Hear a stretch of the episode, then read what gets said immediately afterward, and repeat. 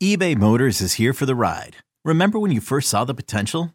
And then through some elbow grease, fresh installs, and a whole lot of love, you transformed 100,000 miles and a body full of rust into a drive that's all your own.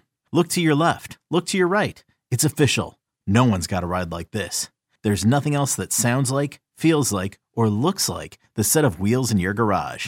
With over 122 million parts, you can make sure your number one ride or die stays running smoothly. So there's no limit to how far you can take it.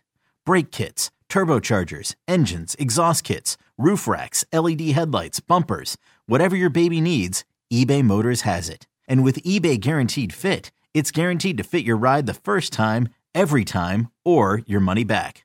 Plus, at these prices, well, you're burning rubber, not cash. Keep your ride or die alive at ebaymotors.com. Eligible items only. Exclusions apply. This episode is brought to you by Progressive Insurance. Whether you love true crime or comedy, celebrity interviews or news, you call the shots on what's in your podcast queue. And guess what? Now you can call them on your auto insurance too with the Name Your Price tool from Progressive. It works just the way it sounds. You tell Progressive how much you want to pay for car insurance, and they'll show you coverage options that fit your budget. Get your quote today at progressive.com to join the over 28 million drivers who trust Progressive. Progressive Casualty Insurance Company and Affiliates. Price and coverage match limited by state law. It's time to take command with former NFL tight end Logan Paulsen and former Commanders beat reporter Craig Hoffman. Take Command podcast from Audacy Sports. Craig Hoffman here, Logan Paulsen there. He played 10 years in the NFL, six in Washington, none for the Giants. You have to wait a couple weeks for another Logan Paulsen Bowl, but don't worry, it's coming. It's coming. Uh, Christmas Eve, San Francisco, final one of the year. Uh, I host the Hoffman Show each and every day, or at least the weekdays, on the team 983 to 6 p.m. Spent five years before that on the Commanders beat. So, Logan, uh, today we talk about the Giants game number one coming up this weekend, bye week next week. Then you get Giants game number two. I'm guessing that doesn't affect the strategy at all, at least not this week. Like it's not like they're going to no. hold back. It's not preseason. Like this is a must-win game. Every game is from this point out in the season. It's just kind of a weird quirk that happens in the schedule that the NFL decided to throw in there. Yeah, it is a really, really odd thing. You know, and if I'm New York, I'm probably like a little miffed by the whole thing because it, it's you get to kind of run your game plan like you would in a short week. You get data from the game, then you get a full week to extra week of preparation for the Giants again. So um, that second game, you know, was probably going to be pretty tough for the New York Football Giants, especially because they're playing Philadelphia in between. Yep. So um, you know, if, if Washington can win this first one, I think they're in a really good spot to win the second one. And if you can win both these games and lap the Giants, like that's um that's a pretty big deal in terms of making the playoff and you know what kind of opportunity that would be for this team. So um really weird scheduling quirk. I can't remember ever hearing of anything like this. Um, maybe you have more familiarity with it, but um, just either. seems like a very weird, like almost faux pas by the uh, by the NFL in terms of scheduling. But you know, good good thing for good for good thing for Washington. I think it puts them in a really good spot to to do some good things, especially if they can win this game up in the Meadowlands, which you know obviously is not a foregone conclusion because weird stuff happens uh, when Washington plays up there. Yeah, uh, weird stuff happens in that stadium all the time. Uh, Giants also are coming off of the extra rest they played on Thanksgiving, so they've got a bit of a long week coming into this. Washington, of course, coming off the Sunday win over Atlanta. And when you look at Washington's offense against this New York defense, it's a tough group. Like they've got yeah. some really good players, especially up front. Uh, their rookie Kayvon Thibodeaux is starting to really come on as well. Got a ton of pressures on Thanksgiving. Hit Dak Prescott a bunch of times, uh, but their back end is also super banged up. So there's it, they've got good players, but also it seems like a lot of opportunities. Where do you think the most important place to start is? On go yeah. go back to front or front to back?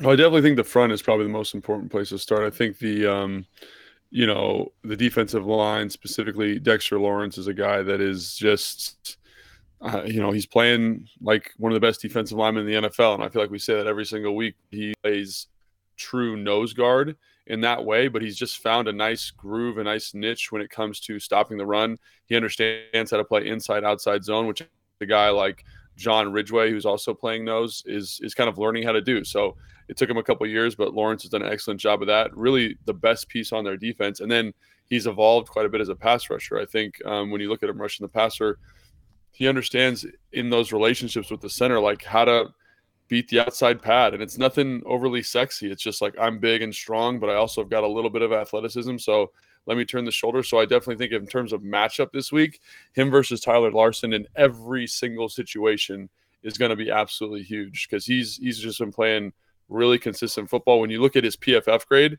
I mean, I thought it was a glitch because it's like 90s all the way down. And for those of you unfamiliar with how PFF grades, like a 90 grade is basically like elite to super elite type player. So that's kind of how like I have not seen a grade this season on PFF that's been as consistently high as his in the blue. So yeah, that's just to I, I give you think an idea that Kam. Curl, whenever Kam Curl was like the number one safety uh, in the league, like on average, their grades it was like low 80s. So Yeah. for a guy to be in the 90s that consistently, it's absurd because at other positions you have guys mid 80s that are best in the league. balling, right? And so it's so it's kind of unbelievable. Like that's just how well he's playing. And so he's the big piece. Next to him is uh, Leonard Williams, who again is a guy more like DeForest Buckner in terms of skill set, long arm, kind of athletic, rangy, and he's a good football player, grading in the 70s according to PFF. But I think there's a guy there that you can kind of exploit in terms of running at him. He likes to gap release. He's big, he's fast, he's athletic, he's a much he's a good pass rusher. So really kind of a dynamic duo there, much like John and uh, Payne here or um, Duran, you know, uh, in terms of good defensive tackles. But I think Leonard freestyles a little bit more and exposes them to some gashes in the run game. I think their edge players are okay. I think Kayvon Thibodeaux is coming along. You mentioned some of the pressures he had against the the, the Cowboys, for example. I think those pressures are a little bit inflated because of the scheme that Wink Martin, Martindale runs. And we'll talk about that more because I think that's maybe the biggest piece of what they do is the Wink Martindale system. But uh, Kayvon Thibodeaux, obviously a tre- tremendous athlete, definitely finding his legs. But in terms of pure pressures that he's creating on his own, not quite there, but definitely someone you have to be aware of. Um, so I think that's that's for sure it. And then the other guys on the other side are just kind of they're fine. You know, big body kind of edge players, nothing too crazy. Uh, their middle linebacker, it's Jaylon Smith, who's the guy that got kind of run out of town in Dallas, then run out of town in Green Bay. I think he's playing better, but obviously uh, is somewhat limited. Um, and then they have a rookie, uh, Mitch McFadden, who again is a rookie player who I think is playing well, but obviously you see some limitations. And again, I think this whole front outside of Dexter Lawrence is elevated and in some cases hurt by the scheme that Wink Martindale runs, and that applies to the secondary as well. So, what is the scheme that he runs that is so dangerous? I mean, he's a guy that's got a tremendous reputation. Obviously, they are they are way above where a lot of experts, pundits, certainly us included, thought the Giants would be this year. There's a lot that's gone right for them, but it, it is a bit on a razor's edge, uh, Sure. offensively and defensively. But defensively with Martindale, like what's the thing that that is Yeah. so precarious? And I think, you know, in our preview of the division before the season started, we said like the biggest additions for this group were on the coaching staff, and Wink Martindale was kind of big asterisk, big highlight there for us. And so, um, and I think he just is a guy who's very, very, very aggressive.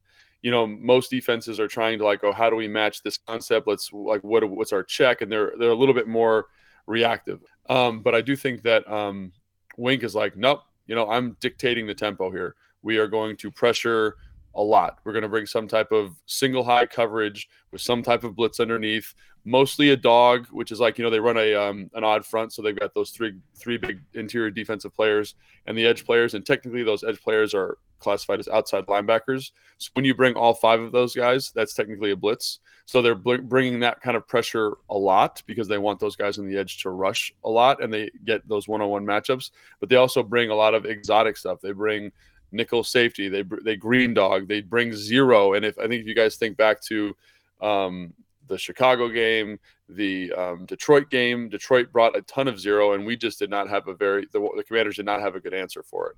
So if I'm Wink, I look at that game and I say. I'm going to turn the temperature up and just see what happens. You know, I'm just going to see what happens. And the other thing that I think is interesting is we mentioned that their edge players were just okay. We mentioned that Leonard Williams kind of gap releases. He kind of technically technically plays over the tackle in their defensive structure, right, as opposed to a true three technique. Um, and so attacking the perimeter of this team is going to be much better for the run game. But all of the stuff that they've been success with, successful with over the last couple weeks, the Commanders I'm talking about, has been this duo downhill A gap run, and you're running at the best part of their defense if you do that consistently. So, do you change that? What's your plan for third down? What's your plan for first down? Because he'll bring zero. Wink will bring zero like you know, most teams are like, oh, we're going to bring zero on third and seven plus because we like the matchups for the corners. He's like, no, I'll bring it on first down. Oh, it's second and four. Yeah, I'll bring it here too. So there's not right. really like a lot of rhyme or reason to what he. I mean, I'm sure in his mind there is, but when you're watching it, there's not like a pattern that unfolds. And then on they play a ton of man, which is crazy because Dory Jackson's hurt.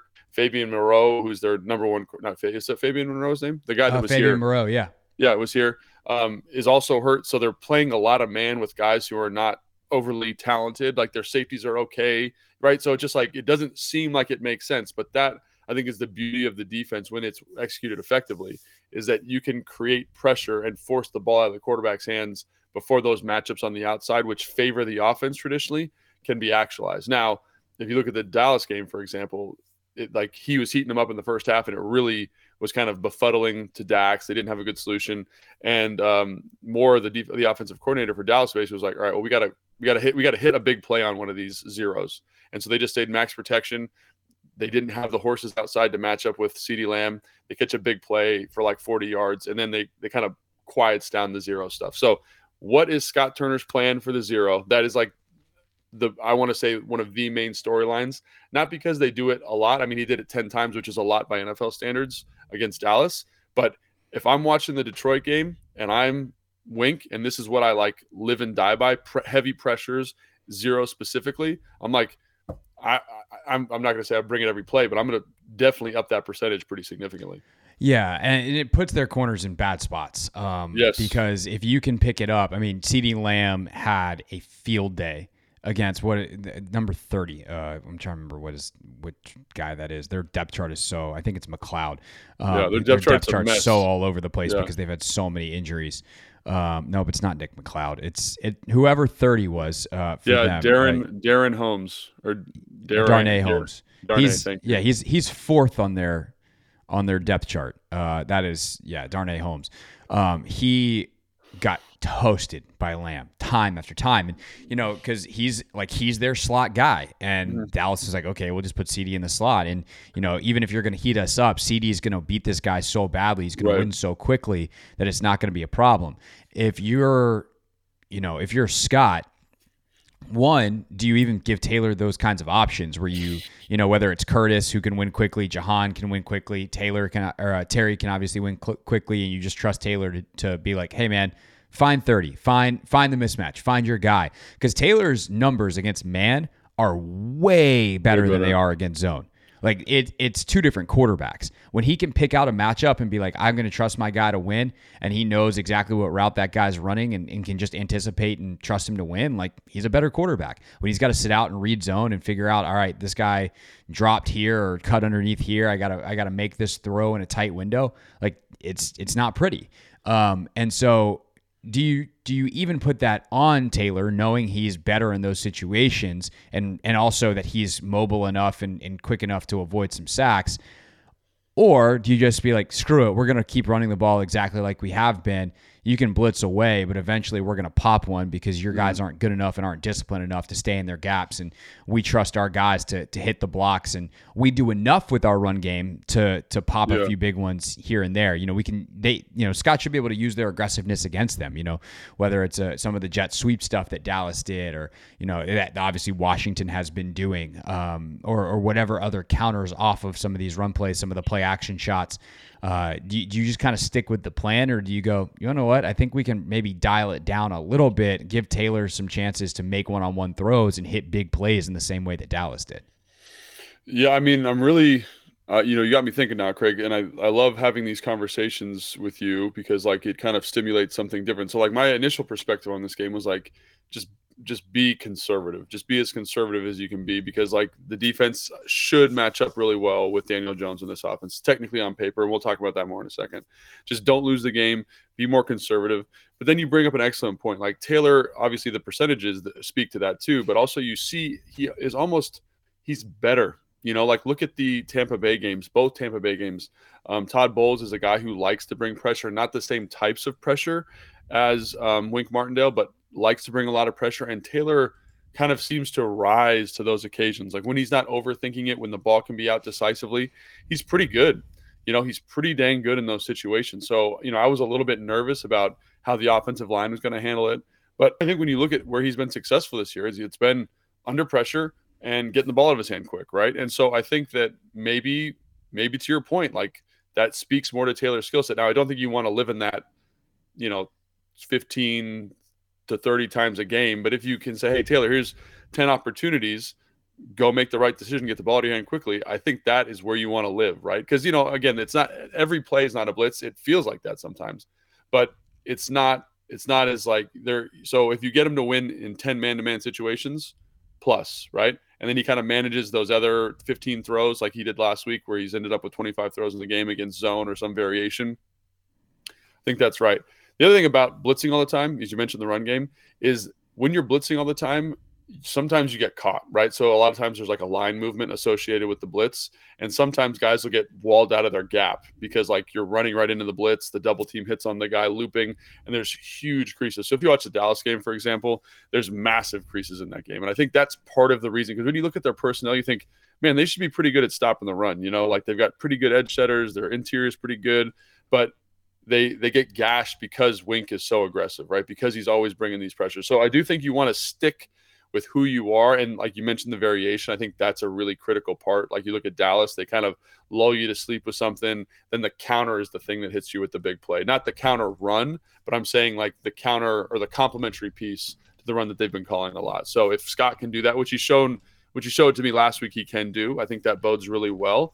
Um, and also, I think the other thing is just like, do you change?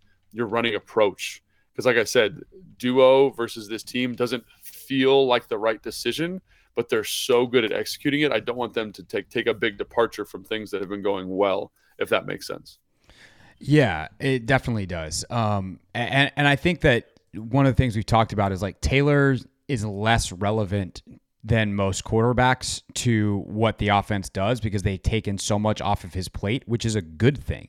Yeah. And they shouldn't all of a sudden be like, "Hey, let's put a bunch back on right. his plate." That that would be a very stupid way to operate. Um, but I and and then the other thing too is like I think you also like you said have some some blueprint not only from the Dallas game um, but from the Detroit game where yeah. you have two teams that have two backs that are kind of different styles and, and you know one a power back in Zeke or Jamaal Williams, one more of a speed guy, Pollard, D'Andre Swift. And they were really effective. Like both backs had really big plays that they were able to get in those games. And if if you can, you know, kind of lean on that formula, figure out, okay, well, we think Robinson can be effective here. We think that Gibson can be effective here. Like we're talking about one of the bottom third run defenses in the NFL. So I would think that there's plenty of opportunities there. And then you get your play action stuff. Then you also, you know, and the other thing too with Taylor, real quick, is like, because he knows this offense so well, can you put a little bit more on him mentally and can some of these runs and mm. say like, hey man, if you get if you get a man to man look and you like it, go for it. Right. And, you don't give him that all the time, but in certain situations where you think you might have a blitz in a man to man situation in a matchup you like, on like a second and four, where you still have a, a third and short if you miss it, like those are the kinds of situations where you can take your shots, take your opportunities. And if Scott really like kind of masters the situations this week and Taylor can handle that, it seems like there's an opportunity for this offense to be pretty productive. Um, obviously, you know, as we'll talk about, you don't necessarily need to be great. It's not like the Giants are going to put up a ton of points theoretically, um, but and obviously giving up short fields and turnovers would be very very bad, uh, as they always are. But it seems like if they can kind of master the situations and guess guess slash have educated guesses right on what Martindale's trying to do, there should be a lot of opportunities in both the run and pass game. But it, it will still stay starting with this rushing attack that has been so good for Washington basically since week three. Right. Yeah. I think I think you bring up some good points there, and you and you reminded me of something while you were talking. Um, this team, the Giants, are not a great tackling team. Usually, teams that play a lot of mm. zero coverage are very good tackling teams, and, and why that is is because what you're what you're what you're counting on is that the ball is out of the hand quick, right? Is that you get some type of line stun or pressure that forces the back to bounce out, and he's as he's bubbling, you make the tackle. The thing that really sticks out to me is even though they, they're getting they're getting the ball out quickly, right? Um, is that when they rally to make the tackle, they often miss the tackle. So there's a couple, I think it was against Baltimore, where they heat up Lamar, right? Lamar is just kind of on his back foot throwing the ball out. There are defenders rallying to tackle. The guy slips a tackle and then falls on like a third and 15 for a first down, right? So you mentioned the bigger backs there. I think that is something, again, to look at because they're not, especially on the perimeter, they're not great tacklers. You know, they're not guys who are trying to stick their face in there and mess you up. So I think that is something to think about in terms of running style from the backfield. And also, again, in terms of getting the ball out of your hand, like Terry's one of the best in the league at breaking tackles. Curtis is very excellent in that area as well. So being okay with saying, hey, maybe we check the ball down here and and kind of I don't want to say count on a guy to break a tackle, but much like you did against Jacksonville, get the ball out, let those guys make a play for you in space. That might be a viable solution as well. So, kind of to your point about Taylor finding the right thing, I think because their tackling is so poor in certain situations, it doesn't need to be the perfect call all the time. And you can say, oh, just get the ball out of your hand and then let's go ride and see what happens. So again, I think that those are all very viable, valuable points. Um, and you know, Scott has not shown a tremendous desire to to even with Carson kind of have a lot of cans and a lot of quarterback control in the run or pass game, which you know, like uh, I, I don't necessarily agree with that if the quarterback can handle it like because I came up with Kyle and Sean, right. and like they want to give those guys that responsibility because it lets you be in a more efficient plays. And when you watch the New York offense, Daniel Jones does a ton of that. When you watch Atlanta's offense, Marcus Mariota does a ton of that. It's one of the reasons the run game for them is so good.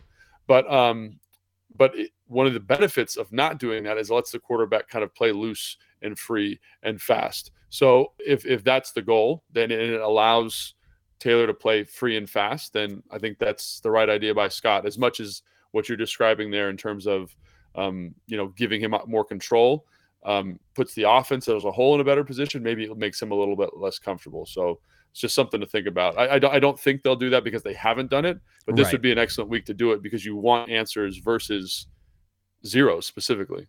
Yeah, definitely. It, it just seems very situational, but you know, they also. Oh, you know, also, yeah. Sorry, go ahead. Uh, we haven't talked about what zero is at all on the show.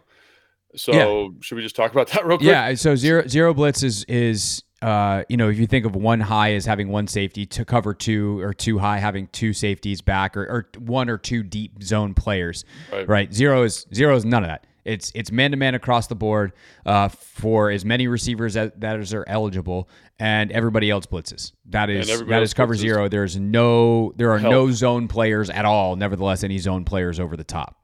Right. So there's no help involved in that. And you do have variations of zone where like a defensive end will drop out and be kind of like the plug player or like the guy in the middle of the field to kind of give those guys some help.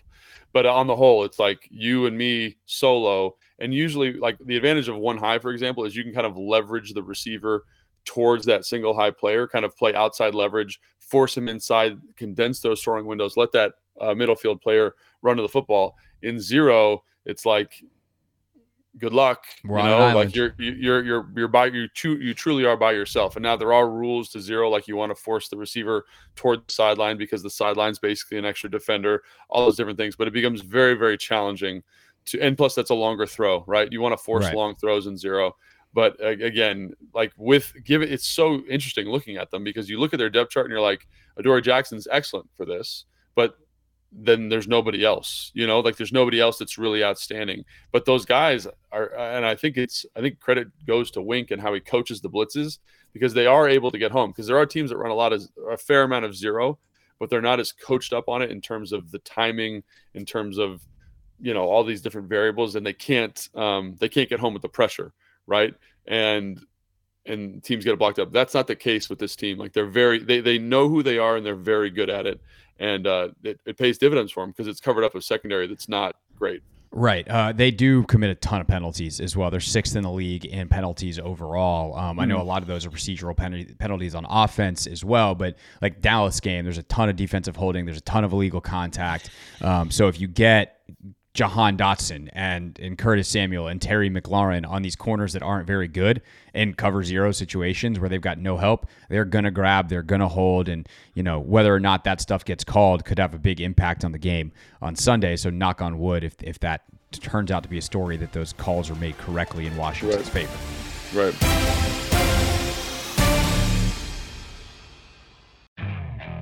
Okay, picture this. It's Friday afternoon when a thought hits you. I can spend another weekend doing the same old whatever, or I can hop into my all-new Hyundai Santa Fe and hit the road. With available H-Track all-wheel drive and three-row seating, my whole family can head deep into the wild. Conquer the weekend in the all-new Hyundai Santa Fe. Visit HyundaiUSA.com or call 562 for more details. Hyundai, there's joy in every journey. The longest field goal ever attempted is 76 yards. The longest field goal ever missed? Also 76 yards. Why bring this up? Because knowing your limits matters, both when you're kicking a field goal and when you gamble. Betting more than you're comfortable with is like trying a 70 yard field goal. It probably won't go well. So set a limit when you gamble and stick to it. Want more helpful tips like this? Go to keepitfunohio.com for games, quizzes, and lots of ways to keep your gambling from getting out of hand.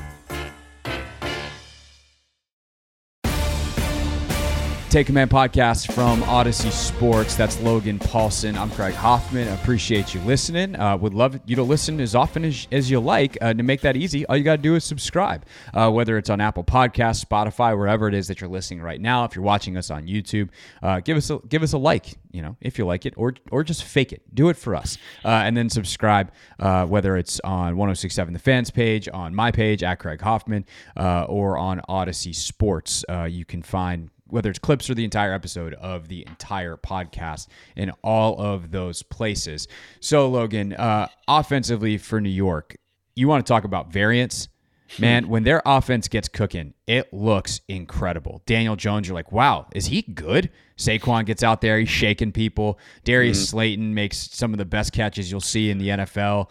Uh, you know, Richie James is quick. Like they, they get cooking, and you're like, wow, this offense is potent and then you look up and they haven't scored in five drives. And you just doesn't like watching them feels very different than the results ultimately are. Why why does that happen? What is it that they cannot do to, to ultimately produce points on any kind of consistent basis?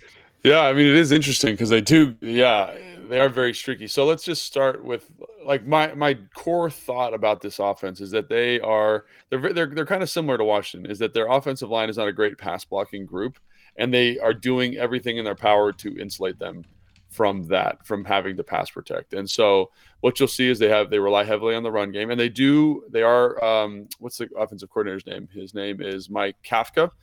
Kafka does a really good job of kind of being game plan specific in terms of their approach. Like against Jacksonville, where they play like this heavy, heavy run front, they bring in extra nose guards and all this stuff. They were in 11 personnel like 85% of the time. And then against Seattle, they were in a lot of like 13 and 12 and the type of plays you run out of that personnel changes pretty dramatically. So obviously he is doing his homework about what stuff works versus which team, right? So to that point, I think it's interesting because like um, I think they do run outside zone. They don't run it super great. They don't run it like Atlanta does it, but I, you might see some more outside zone this week. You might see some toss crack stuff because that is stuff that's hurt this team in the past, and he seems to go through the archive and say these runs have hurt them. And that's the other thing about this team is they have a lot of variation in terms of their run game. They run gap scheme, which is like a you know double teams and pullers. They run duo, which we've talked about. They run tight zone. They run wide zone. They run pin pull stuff, which again a lot of teams kind of have one thing that they're pretty good at. Atlanta outside zone, and then they dabble with pin pull, right? But to see, then, then they run RPOs, they run zone reads. So there's a lot of play volume in. And I mentioned how at the line of scrimmage, Daniel Jones is like calling and checking. One of the things about having high play volume is it gives you lots of answers, but you are also less effective at running those plays. So when you watch those plays, it's very, it can be very messy looking, right? Guys not fitting double teams correctly, guys not targeting the right person, free runners in the hole because you're not speaking to what that guy or what that position does well. Right. Frankly, that's what Washington was doing earlier in the year. Like they yes. were running way too much stuff. And we right. talked about this extensively on Wednesday's podcast. And we talked about it in our chat with John Bates yesterday. Like yeah. how narrowing down the run game for Washington actually helped them be better at the thing that they were doing because they were doing it more often. They are, you know, they owned their their stuff. you know, right. they own their offense as opposed to feeling like they're just throwing a bunch of darts at the wall. Right. And so to compound that, you know, then they have to insulate the offensive line in pass protecting situations. So they run a lot of play pass, they run a lot of keeper, they run all of this stuff, all to avoid them getting into third and non-manageable situations, third, seven, third, and eight, because they really can't pass pro. So when they're in those situations, expect screen, expect draw, right? Because they don't, they know that they're not good in that area, right? So to me, the variance you see is that they don't own certain aspects of their offense, right? So uh, like like one mental mistake is going to be huge. The next element is physically at the skill position players. Obviously, we mentioned Slayton, but like their second round pick, uh, what's his name? Waddle, Waggle? No, that's not his name. Uh, um, Wan'Dale Robinson, you're talking about? There you go, Wan'Dale Robinson. Out? Wow, yeah. I was not even close.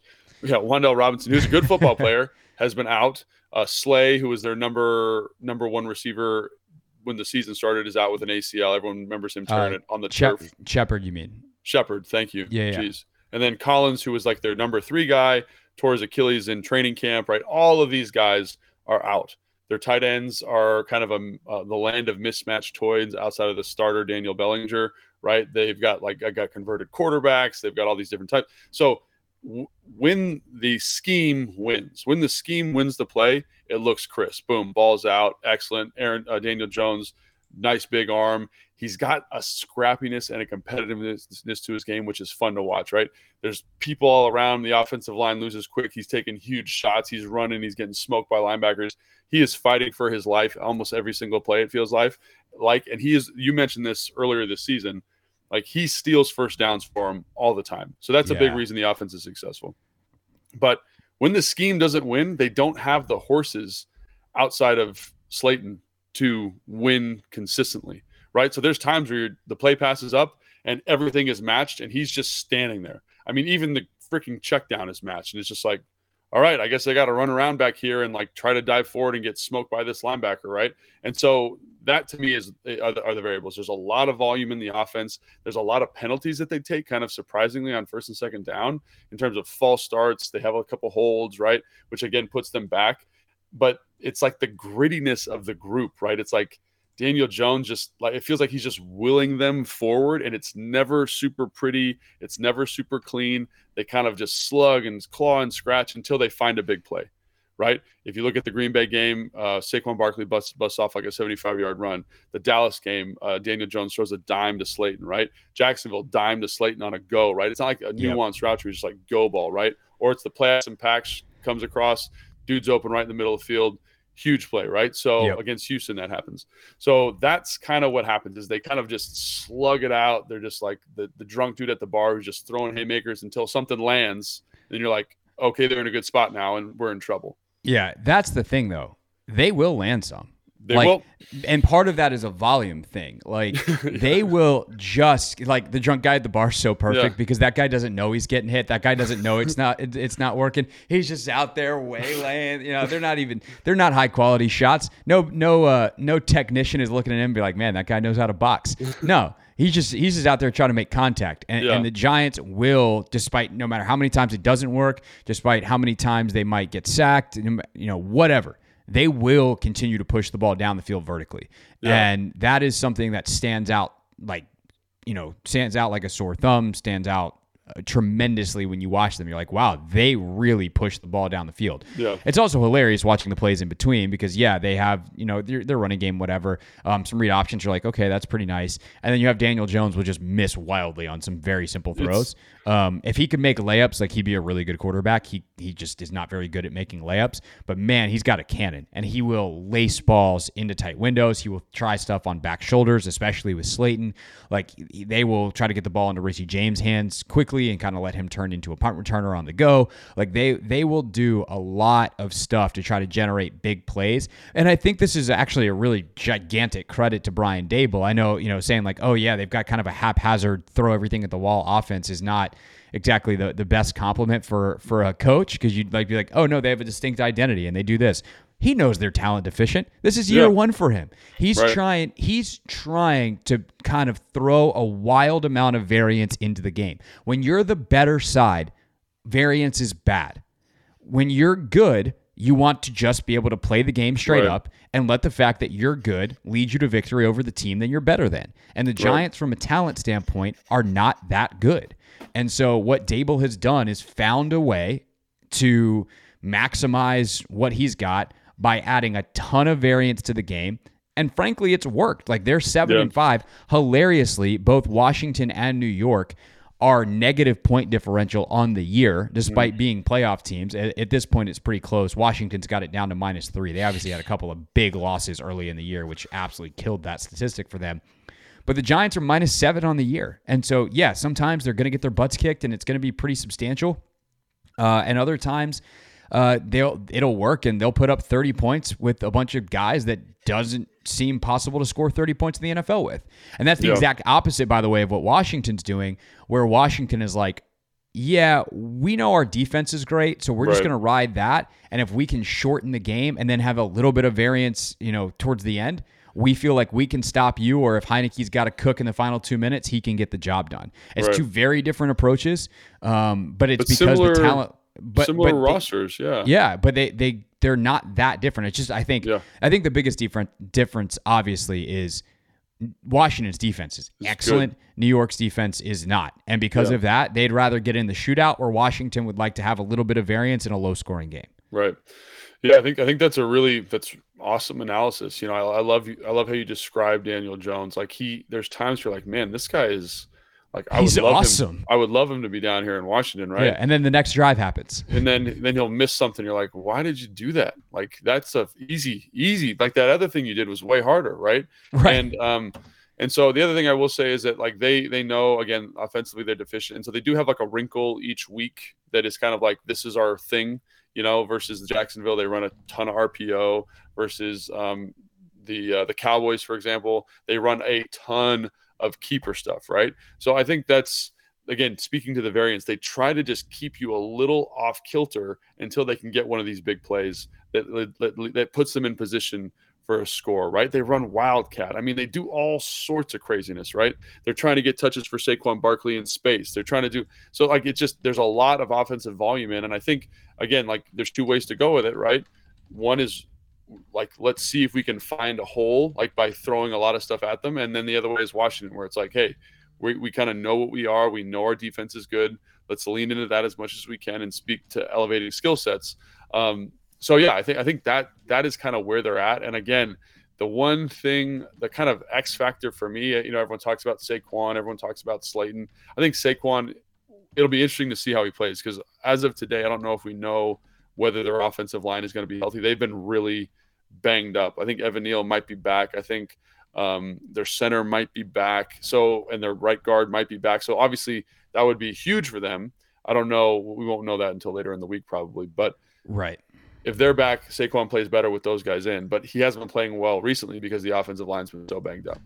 So, the the the variable that I think is so interesting in this is Daniel Jones because you said this early in the season, and when you watch him, it becomes so apparent why he's so important. It's third and eleven, nobody's open. He gets hit, he spins off a tackle, he falls forward for an 11 yard gain. It's not like a pretty, like, oh, let me just run out of bounds. It's like I'm getting hit, I get hit by the linebacker, I turn around, I spin down, and it's a first down. And they, he keeps them in games off of little stuff like that. There was a play against um, Baltimore, for example, where he uh, he's running. There's nobody. Everybody's covered. He shakes the defensive end. He falls forward for a four yard gain. It's second and six instead of a loss of whatever, right? And it's not like Lamar Jackson back there, but he is the guy that has been able, through just kind of sheer force of will, to just keep them on schedule in certain situations. So he makes mistakes, like you said, but he also is the guy that's like like gutting out, getting shot in the chest by a middle linebacker who the offensive line didn't block to complete a slant route for a first down. You know what I mean? Like his toughness and his grit are the thing. uh, It's propelling this team forward, and um, he deserves a lot of credit for where they're at. He deserves a lot of. He's like it's weird. He's like a fireman who starts fires and then puts them out himself. Like it's really the, weird. The thing. arsonist fireman. Yeah, the arsonist fireman. But he, I, I have a lot of respect for that physical kind of will to win that he seems to be showing almost every single play for them. Yeah, he is a guy who's also had some monster games against Washington in his Mm. career. Um, and he's actually performed pretty well against the NFC East in general. Um, like you look at, you know, the numbers against Philly, the numbers against Dallas, the numbers against Washington, they're actually not that different in terms of like yardage and things. He's got nine touchdowns to three picks in his his nine career games. Against or sorry, his five career games against Washington. we're talking nine touchdowns in in five games. There's something about this team that he has played really well. And as you mentioned off the top of the show, like Meadowlands have kind of been a house of horrors for this team. Mm-hmm. Um, so weird stuff tends to happen. But you look at the statistics, even just this year. Um, they're middle of the pack in third down conversions offensively, which doesn't make any sense based on right. anything else we've said. Like they get in bad down and distances all the time. Um, they're, you know, throwing balls downfield, low percentage completions. And so all of a sudden it's second and 10. They've run it, it's third and nine. And then lo and behold, Jones is the guy who bails him out, uh, sometimes with his arm, but often with his legs. And I think that is obviously something to monitor in this one is is what kind of damage does he do with his legs?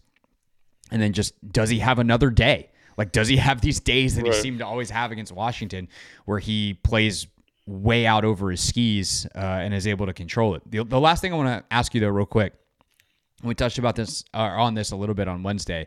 Uh, and I know Ron was asked about it, and he said ultimately it was a good thing what happened against Mariota on Sunday. But the zone read element and quarterback mm. run is something that it, they they will major in, um, and you wonder if that's like after watching the Atlanta yeah. tape, their their game plan quirk, if you will. You said they always kind of pick something. Um, how do you think Washington can handle this version of the zone read compared to what they did against Atlanta, where Mariota had a really really good day on the ground? Yeah, well, I think you know when you look. So I've heard say, oh, like Daniel Jones runs the zone read better than Marcus Mariota or whatever. I couldn't agree, disagree with that more. Like Mariota is very good at it. He he's very good at the fake. He's very good at pulling it. He's very good at reading it. And people think, oh, it's just zone read. You got to read it, right? But I've been with teams where we've tried to install that, and the quarterback just it, they don't have a feel for it, right? It just doesn't yeah. work for them. So Mariota is that way. Daniel Jones is good at it, but I think Mariota is better. And I think what I would say is if I was if I was Jack and if I was Washington, I would really look at the Dallas game because again, that's a very good defensive front. I'd look how they attack that group. I'd look at um, also their solution versus, gosh, I forget the team. They had another kind of interesting game plan solution. It was really centered around the keeper game, right? So I love that you bring up the zone read thing because I think they'll do that more than they have shown recently. It's not like it's it's. So let me just put that in context. The Giants run it probably four times a game, right? Maybe five times, and it's usually in the red zone or th- third short situations. And they're like, we need to kind of get a get a, a play here, right? So that's kind of when they use it. I think it'll be more in the field. To your point, also the keeper stuff has been big for them, even when they're not playing good defensive fronts.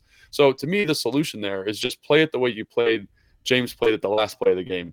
Run mm-hmm. right at the quarterback. Run right at him every single play. Because if you can kill their keeper game, that's like 10% of their offense. And if they're running it, you know, if they're running the zone read or they're planning on running it 10 more plays, you're killing essentially almost half of their offense, 33% of their offense, just killing those 10, those 20 plays. So that would be my thing is like have a plan for him leaving the pocket and when he's trying to read the defensive end and just negate it. If that's their solution, don't like screw it basically. If they want to go RPO, obviously that becomes a little bit more problematic. But I do think you have played RPO relatively well because you ran it a lot in training camp and your defense is pretty familiar with it. So I think if you can kind of manage whatever that wrinkle is, whether it's a zone read, whether it's the keeper RPO, let's say they run a little bit more outside zone. I think I don't like I said this at the top because like outside zone, everyone says, "Oh, look at Atlanta. That would be a great game plan wrinkle for for New York." No one's gonna run it like Atlanta runs it. Like right. I just I like it's I hate to break it to people like who think this was like the doom and gloom. Like New York is good at running the football. They're not Atlanta. Yeah, so nobody's I think, Atlanta except for San yeah. Francisco. So we can have that discussion on Christmas Eve. right. And I so I think John and Payne are gonna wreck that shop. You know what I mean? I think even um, John Ridgeway, who had a tough time against Atlanta, is gonna beat this center up. So I don't think that's going to be an issue. I think it's more in line with what you're thinking. Quarterback run, quarterback keeper, what's the play action pass pack that kind of stuff is what you need to account for because like you said they can find big plays off of these kind of weird wrinkly things. And it's not like trick plays it's just they have a deep offensive bag. So what's going to be on docket for this week Yeah, the Washington's speed is very helpful here. Um, the fact that they play a lot of smaller bodies uh, that can play bigger. Um, you Yeah. know, they play Kam Curl in the box a ton. Jamin is obviously incredibly fast. Um, you know, if they can use some of that team speed to maybe even overcome a mental mistake, just run around it. Um, that obviously is very helpful having all those guys on the field. The other thing, though, um, you know, obviously it's not as big of a deal uh, as if you're playing a team with a ton of threats at wide receiver. But St-Juste, you know, as far as we know, could be out for a couple of weeks here. Um, you know, hopefully he's back for the next Giants game. This bye coming at a good time for him.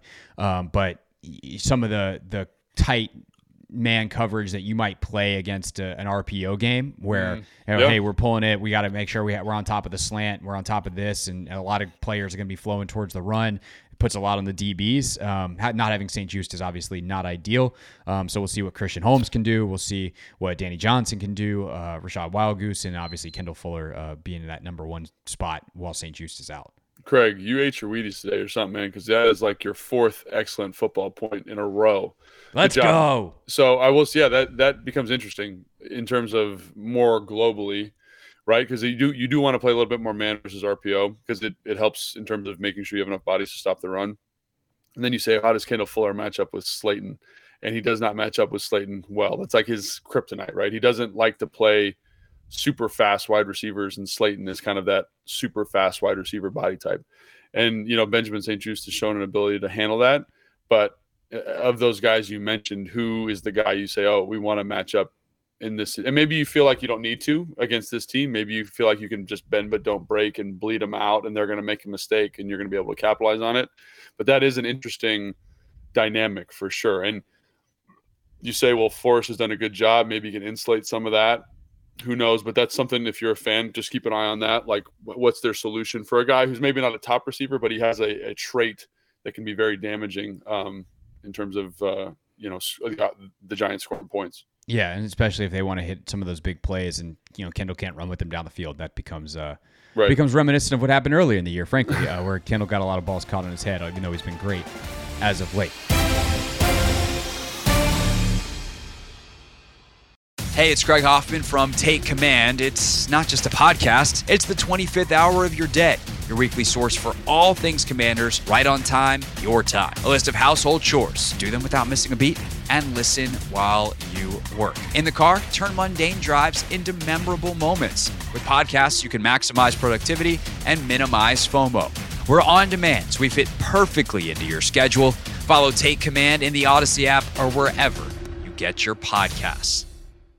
Hey everyone, this is Bret Boone. Would you know it? I've got a podcast going strong in our fourth year. Tune in as I sit down with my friends, some of the biggest names in sports, media, entertainment, for a lot of fun and in depth conversations. As you know, baseball's been my life. It's been in the family for a long time, but it's a lot more than that here. It's sort of like taking a ride in a golf cart around a beautiful track. Join me every week for multiple episodes on the Bret Boone Podcast, available on the Audacy app or wherever you get your podcasts.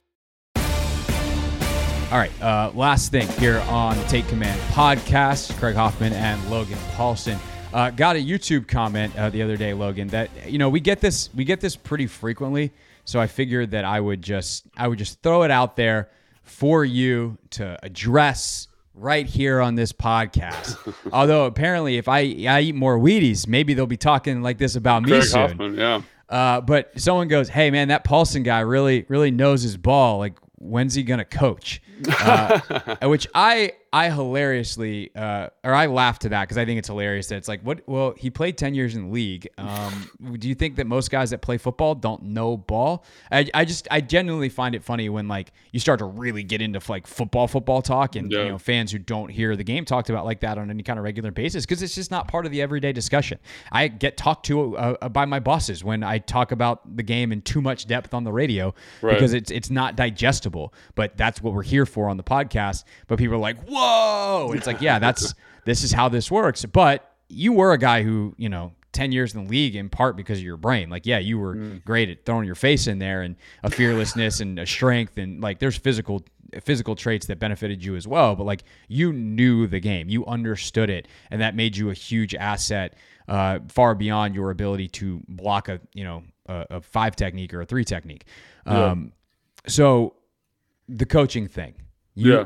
do, is that something that's actually interesting to you at some point uh, beyond the high school level that you do it at now? yeah, I mean, I, I it was first off, it's very flattering when people say that to you because it means a lot. But I also think it's like you're just kind of you're kind of peeling back the veil on something that like if you think I'm smart talking about it, like you should hear Kyle talk about it or Sean or you know what I mean? Like I you would be like Logan, you're a total idiot. You know what I'm saying? And again, that's like those guys are, you know, I don't even know, like master genius level football guys, right? And that's why they're at where they're at. So um so again, like it's it's cool to hear that. Um I, you know, I've had opportunities to coach in different places, like because I know some of the people that are still coaching, like McDaniel's and Frank Steven Smith, excuse me, down in uh, Miami asked me to come down there, which would have been a great opportunity. But there's also like a, a big time element, you know, that I think a lot of people don't understand that you're you're like obsessive about football, and I am that way.